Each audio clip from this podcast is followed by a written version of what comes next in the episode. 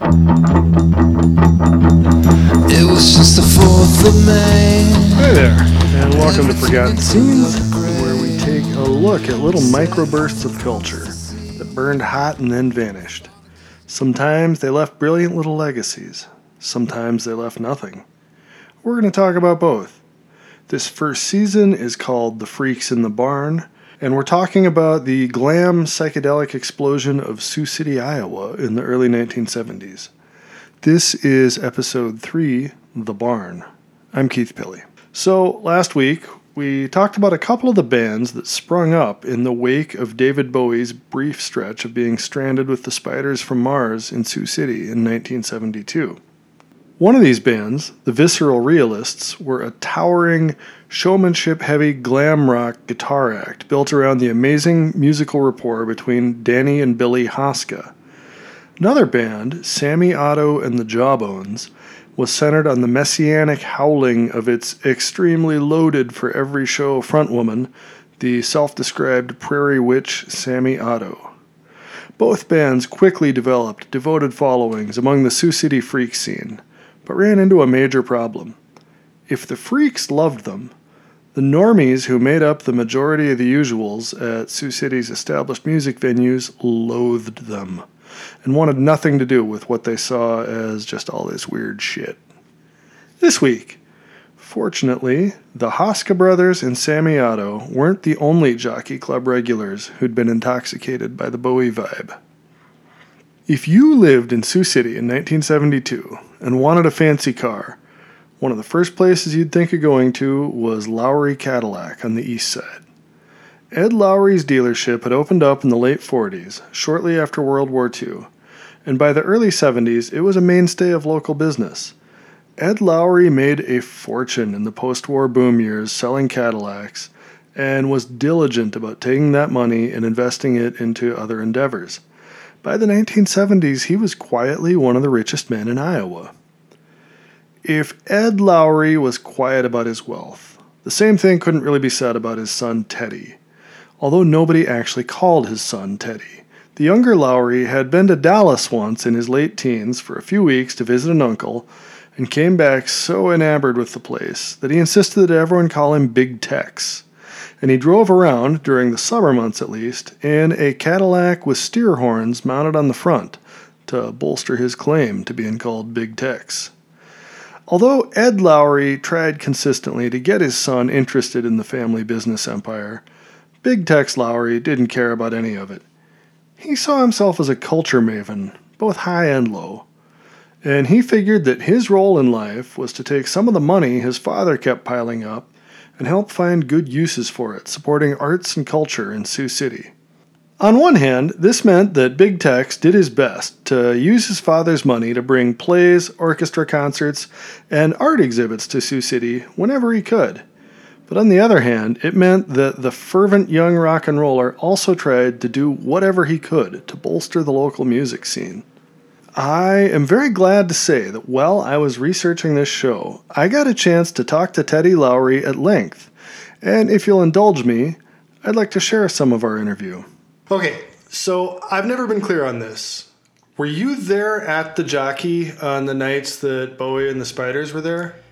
You know, it is it is one of the great disappointments of my life that I was not there. I was in New York for the entire stretch. Officially, I went out to New York to meet these guys about getting a touring company of Hello Dolly to come through Sioux City, which is, on the surface of it, just stupid. Uh, but anyway, that's why I was in New York. And to be fair, while I was there, I tried to track down Lou Reed, staked out the factory, the little peek in the door, that kind of thing. Uh, but anyway, that fell apart. And you know, I, I couldn't have imagined I would come home and find out that I could have met fucking Bowie and Ronson if I had just stayed home and hung out at my cruddy old hometown bar. Yeah, that's just that's fucking brutal. It was, it was. I was crushed. But it was something to come back into the jockey and see what was going on. There was a, an energy in the place. And every night we would sit around and talk about all the stuff we all the stuff that that they had discussed with Bowie, but I, I loved it. I loved every minute of it. Bar full of Sioux City's weirdest, energized, full of ideas, full of questions. It was the kind of thing I've been trying to make happen for years, but I didn't know how to do it. And it turns out what you need is a stranded rock star who can't get home. Uh, and there was another current to it where suddenly Danny and Billy and Skip Chandler and a bunch, well, a bunch of nights they kind of disappeared. And Sammy Otto and her whole ragtag crew. And that was exciting because we knew what was happening, but we didn't know how it was going to turn out. There was like this incubation period where it felt like we'd watched some pretty cool caterpillars go into their cocoons, you know? And we didn't know what was going to happen, who was going to come out, but we were sure it was going to be wild. And and it was. It was wild. Man, I, I, I bet. That's, uh, so of, of, of the acts, which one which one did you end up seeing first? Uh, I think it was the Hoskas. It was. It was the Visceral Realists. And damn, you know, I, I've seen Billy and Danny play a thousand times, but you know, it was standard bar blues. You know, they're they're jamming on blues riffs, but then they come out as the realists and it, it just lit the place up. Billy could play.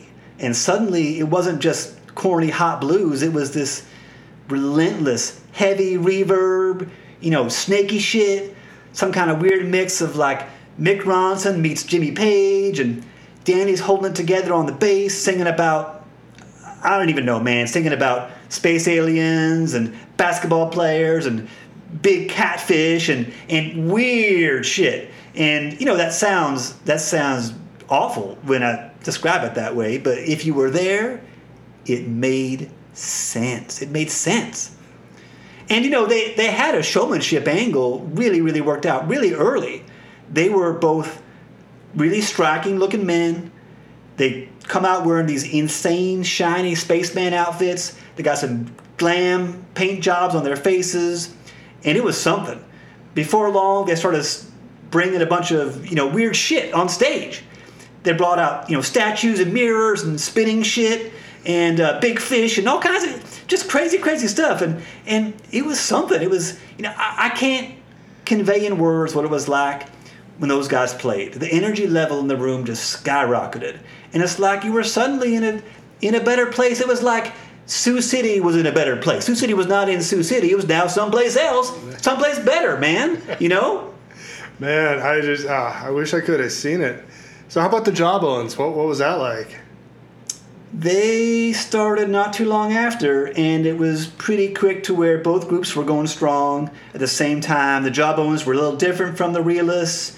Every set you just watched this, uh, you know, it was like the high wire act, you know, the live wire, where you, you didn't know is Sammy gonna just lose her goddamn mind on the stage or what was gonna happen, but but they were both great, it, it, both incredible. It was just. Uh, it was just so exciting to have these interesting vital groups playing regular rotations in Sioux City. I mean, yeah, like Jesus, multiple multiple groups. That that must have been completely new. It must have been super fucking exciting. It was exciting. It was exciting. You know, to me, you know, speaking personally, to me, it was incredible. And you know, here's the thing. I loved it.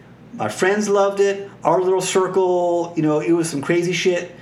But, you know, Joe Average, the guy who comes into the jockey after a shift, you know, stacking bread in the old home bread factory, you know, he wanted to have a beer and hear some blues and go home. And that's it. And the visceral realists, he fucking hated it. And there were a lot more Joe Averages than there were us freaks. And Chauncey Myers, guy who owns the jockey, he knew it. His business began to take a hit every night he booked the realists or the jawbones and the same thing happened to Bill Tuamala down at Double X. So uh, this is where the barn got started then. That's right. That's where the barn got started. Okay, so what's that story? Okay, well, that that's a long one. What happened in the winter and early spring of 1973 is that Big Tex Lowry quickly saw that the developing music scene that was exciting him so much was in danger of fizzling out without a place to flourish. And then Lowry had an idea. He'd long been a fan of the Velvet Underground and had thrilled to stories about their ongoing residency at Andy Warhol's so called factory in Manhattan. What if he did something like that in Sioux City? It was such an intense flash of light in my head that I actually thought I'd had a stroke. I mean, my God, our own factory, right here in Sioux City, you know, just like New York, a place where the groups could incubate, heads could gather, and, you know, we could just avoid all the hassle of having the freaks and the normies bumping elbows. There are all kinds of commercial buildings and warehouses sitting over unused by the river. All it took was gumption and a little bit of money, and I, I happened to have both. In March of 1973, Lowry and his friend Lyle Derrick, who often acted as his business manager, bought an empty warehouse on the Missouri riverfront. The warehouse had been built in the 30s to store farm equipment, so it was inevitably nicknamed the barn. Lowry, Derrick, and several other scenesters spent a couple of weeks refurbishing the warehouse with a stage, a sound system, lushly psychedelic decor involving a lot of neon and mylar, ample lounge space, couple of bars, a workspace for visual artists, and so on. And at the end of March, the barn formally opened with a blowout show where the Visceral Realists opened for Sammy Otto and the Jawbones. The barn was an instant sensation within the community. Lowry spent most of his waking hours there, and a lot of his unconscious ones, too, to be honest. As did a rotating cast of Sioux City counterculture heads. The Visceral Realists and the Jawbones played shows at least once a week each, although usually not on the same night. Oh, oh, when Tex opened up the barn, that was such a magical thing. Magic. And I'm a person that doesn't use that language lightly. It was so beautiful in there, just in spirit. Never a huge crowd, maybe 200 on the busiest night, but however many people were there, they were always wonderful people. People who didn't give a shit about the status quo and just wanted a place where they could be human beings, you know?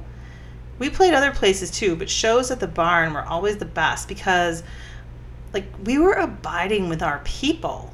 And even when we weren't playing, even when I was there to catch a show by the Realists or one of the other baby bands, it was just great to be there and hang out. There was always something going on. Although both the Visceral Realists and the Jawbones maintained their own practice spaces outside of the barn, during the daytime, the space doubled as a practice space for some of the crop of bands rising in the wake of the big first two. Of these new acts, one quickly separated itself from the pack by dint of their energy and urgency the mysterious and agitated band known as The Thwarted. The Thwarted were four younger Sioux City scenesters Nick Van Zant, Jack Park, Tony Morrison, and Sam Hall, mostly recent high school graduates, all freshly radicalized by books they'd gotten from Van Zant's uncle, a political activist in Duluth, Minnesota. When the four decided to start a band, they wanted to build it around several ideological concepts. Their music, in both form and content, would highlight agitation and class struggle. Their group identity would emphasize the collective over the individual, so they started dressing in band uniforms jeans, blue work shirts, and blue knit hats, and um, eschewing their given names in favor of new band identities Citizen V, Citizen P, Citizen M, and Citizen H. Citizen V, the former Van Zant, was the band's canniest curator of their image, and started telling everyone who asked what the Thwarted were about that the group were, quote, farmer revolutionaries, end quote, who were, quote, on a mission to use rock and roll to break the fingers of capitalism before it finished strangling the life out of Iowa. End quote. Now, uh, this all sounds like a lot, and it's easy to imagine a world where it just kind of collapses in on itself as a pile of hype and bullshit. But here's the thing the thwarted backed it up. They didn't have the musical polish of the visceral realists or the metaphysical grandiosity of the jawbones. But the thwarted set themselves apart in other ways, with urgency and drive, and with, let's not shit ourselves, raw volume. And with message. And even though they militantly functioned as a collective instead of a group of individuals, with Citizen H's strange charisma at the microphone, singing and talking as a sort of salesman who was there to sell you against the concept of sales. The Thwarted's brand of political rock went over huge in the barn. One of their early songs, uh, their typical show opener from that era, called Fuck Those Ghouls, quickly became a sort of anthem among barn scenesters and helped elevate the Thwarted up above the other second wave Sioux City bands, up into the pantheon with the Realists and the Jawbones. And this all happened pretty quickly in the spring of 1973 after Big Tex Lowry opened the barn. By early summer, a self sustaining scene was in full flower there, there was just essentially always something happening at the barn. Although in some stretches of the early morning, that something consisted of a lot of people sleeping off whatever had gone down the night before. There's usually a lot more than that. As you'd expect, there were pretty much constantly bands either practicing or performing or you know, trying out for the bookers. Big Tex Lowry was very attached to the idea of the barn as more than just a music venue, though so an entire wing of the warehouse was set aside as workspace for visual artists. In practice, this meant that there were usually a couple of very large canvases hanging on a wall or spread out on the floor with some kind of messy, abstract expressionist work being smeared onto it. But Lowry and the crowd at the barn were happy just to have something going on. The atmosphere at the barn was one of almost non-stop creative party. A lively drug scene bubbled just under the surface. Lowry's one worry about the place was being raided by Sioux City police for tracking. And of course, the in house bars did a lively business. The barn scene, anchored of course by the interchangeable residencies of the visceral realists, Sammy Otto and the Jawbones, and pretty soon the Thwarted, began to pull misfits and heads from around the upper Midwest. One of these was a recently divorced man from Sioux Falls named Jim Gaines. Hearing about big things going on in Sioux City, and feeling like there was nothing to anchor him in Sioux Falls anymore, Gaines moved to Sioux City with his young son Chris, and quickly established himself as one of the barn's fixtures. The older Gaines often brought his son with him to happenings at the barn and spent a lot of time absolutely out of his mind on whatever substances he could get his hands on.